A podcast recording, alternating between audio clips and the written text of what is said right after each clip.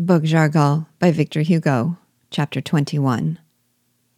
The news had reached us that Bug Jargal had left Morne Rouge and was moving his troops through the mountains to join Biassou. The governor jumped with joy. We have them, cried he, rubbing his hands. The next day, the colonial forces were a league from Cap. The insurgents, at our approach, hastily abandoned Port Margot and Fort Galifet where they had established a post defended by large guns captured in one of the batteries on the coast. The governor was triumphant. We continued our march. Each one of us, passing through the arid and desolated plains, cast sad looks at the place where his fields, his habitation, his riches had been. Often he could not recognize it. Sometimes our march was interrupted by the conflagration having spread from the lands under cultivation to the forest and savanna. In these regions, where the land is untilled and the vegetation abundant, the burning of a forest is accompanied with many strange phenomena.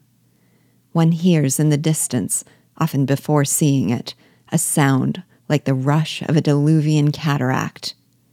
The trunks of the trees which break the branches crackle the roots crack beneath the soil. The tall grass trembles. The lakes and marshes in the forests boil.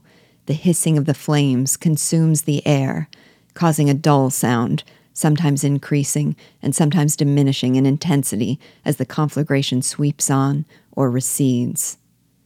Occasionally, a glimpse can be caught of a clump of green trees surrounded by a belt of fire, but as yet untouched by the flames. Suddenly, a tongue of fire curls round the stems, and in another instant the whole becomes one mass of golden colored fire. All burns in time. Then a canopy of smoke sinks from time to time under a puff of wind and envelops the flame. It spreads itself out and diminishes, rises and falls, disperses and thickens, suddenly becomes black then a sort of fringe of fire quickly cuts the border. A terrible sound is heard. The sparks disappear, and the smoke ascends, disappearing at last in a mass of red ashes, which sink slowly down upon the ground.